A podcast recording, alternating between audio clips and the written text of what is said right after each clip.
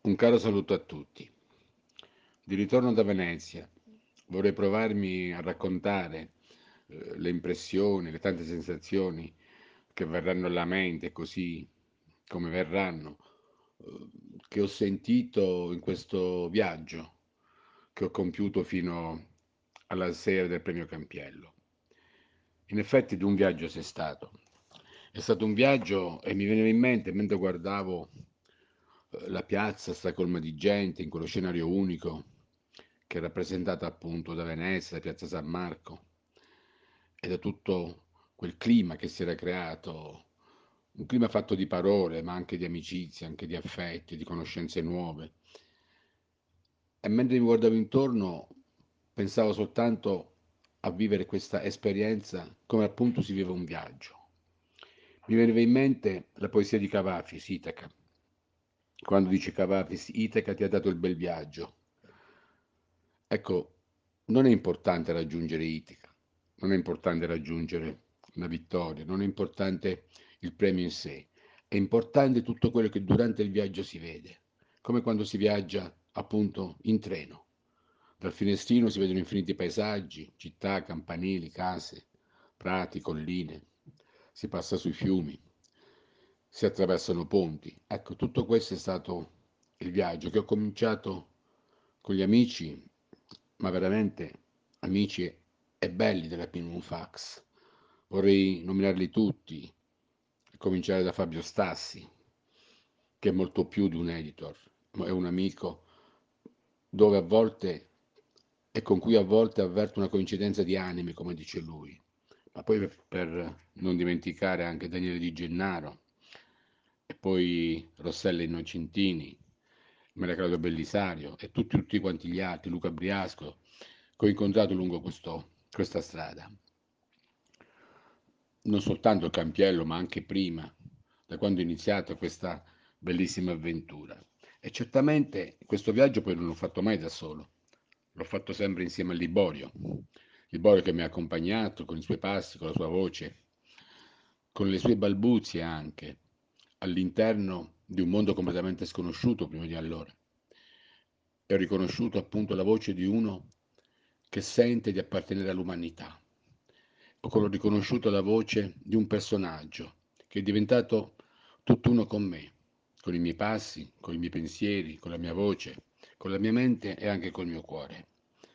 Liborio è diventato una figura simbolo, con le sue illusioni, con i suoi fantasmi, col suo disincanto. Un folle che ti accompagna e che ti fa vedere cose che gli occhi non sempre riescono a vedere.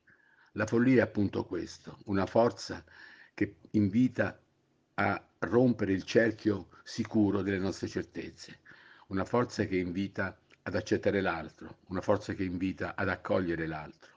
E Liborio l'ho visto come il simbolo di tutto questo.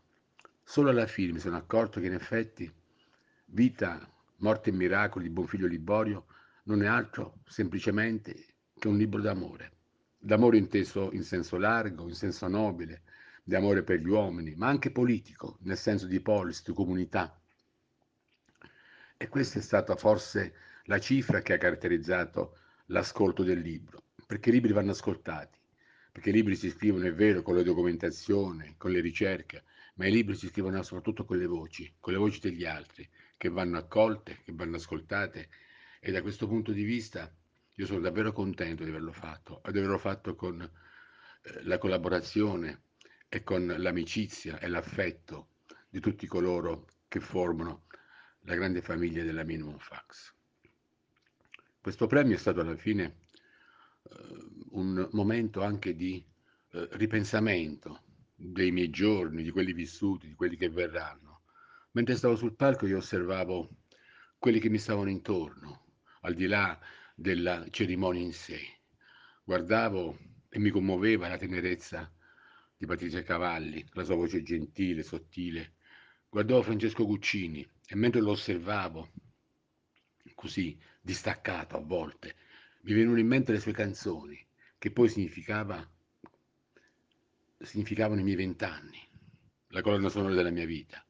E poi c'erano gli altri scrittori, non li chiamo concorrenti perché non lo sono, come Sandro Friziero e come Adesteno, che ho conosciuto proprio in quei giorni. E sono stati giorni appunto, appunto leggeri, giorni anche vissuti, giorni intensi, giorni di discussione, ma soprattutto giorni in cui è nata una grande simpatia, un'empatia. Ci siamo spesso ritrovati a ridere anche per niente. Allora pensavo, quando si ride per niente, probabilmente sta nascendo una grande amicizia. Un po' come nel finale di Casablanca, mi veniva da, da dire e da sorridere. Ecco, la mia esperienza è stata questa. I libri sono importanti perché rappresentano un ponte. Le parole serviranno pure a qualcosa. Siamo impotenti, è vero, diceva Pasolini, però le parole servono, servono a collegare il rapporto, le menti, i cuori degli uomini. E quindi questo credo che sia stato il risultato più interessante.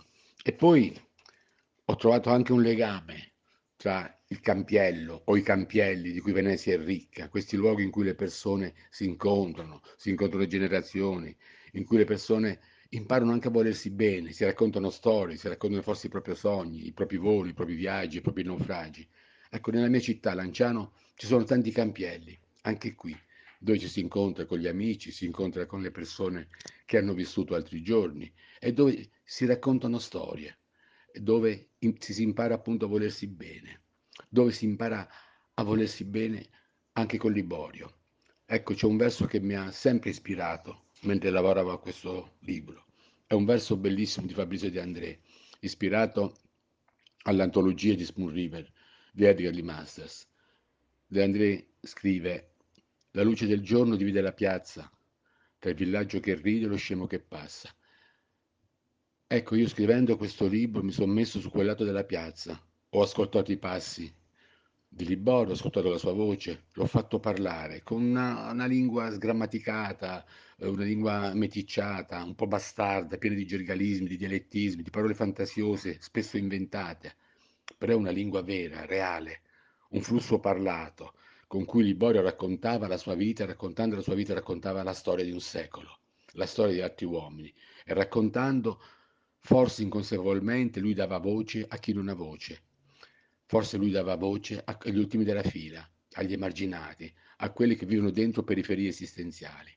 Ecco, per questo ribadisco, questo è un grande libro d'amore secondo me. Questo è il messaggio che vorrei fosse raccolto. E forse questo è stato accolto dai lettori anonimi, che io ringrazio, quelli che hanno votato, che hanno dato questo libro.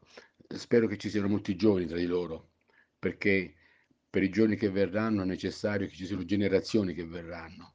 E forse in questo tempo così difficile, così di crisi, così pieno di paure, comprendere che bisogna passare dall'io al noi, che si deve uscire dal proprio perimetro egoistico e abbracciare l'altro all'interno di un processo, di un progetto che possa rendere più gentile e più bella la terra su cui viviamo, appunto per quelli che verranno, per i figli dei figli che cammineranno coi loro passi su questa nostra stessa terra. Ecco, io questo volevo dire, volevo esprimere forse in modo confuso, in modo un po' rabberciato, però lo faccio senza leggere appunti, senza eh, riferimenti. Volevo soltanto, ecco, mettere in moto un po' le fibre della memoria, di questa memoria che in quel palco di eh, Venezia così, così enorme, così grande, in quella piazza così stracolma di gente, ha cominciato a ricordare, ha cominciato a pensare a quello che è stato. E ho visto a un certo punto anche Liborio tra la folla e soprattutto avrei voluto, questo è stato il, il pensiero più suggestivo, che tra quelle persone ci fosse mio padre, perché nel libro c'è molto di mio padre. Lo faccio nascere Liborio nel ventisei e lo faccio uscire di scena probabilmente nel duemiladieci. Sono gli anni in cui è, entrato, è sceso al mondo mio padre e negli anni in cui mio padre ha lasciato il suo corpo. E appunto allora tutto questo mi veniva in mente, allora non potevo pensare. Mi dicono che abbia fatto una faccia stupita quando hanno annunciato il mio nome, ma non era stupore, era una commozione in cui si accavallavano tutti i sentimenti, tutti i ricordi, le persone che ho conosciuto, le persone che stavano insieme a me sul palco e tutta quella gente che applaudiva probabilmente non me, ma Bonfiglio Liborio per i suoi miracoli, e dove il miracolo più grande è proprio quello di imparare ad amare gli altri. Grazie.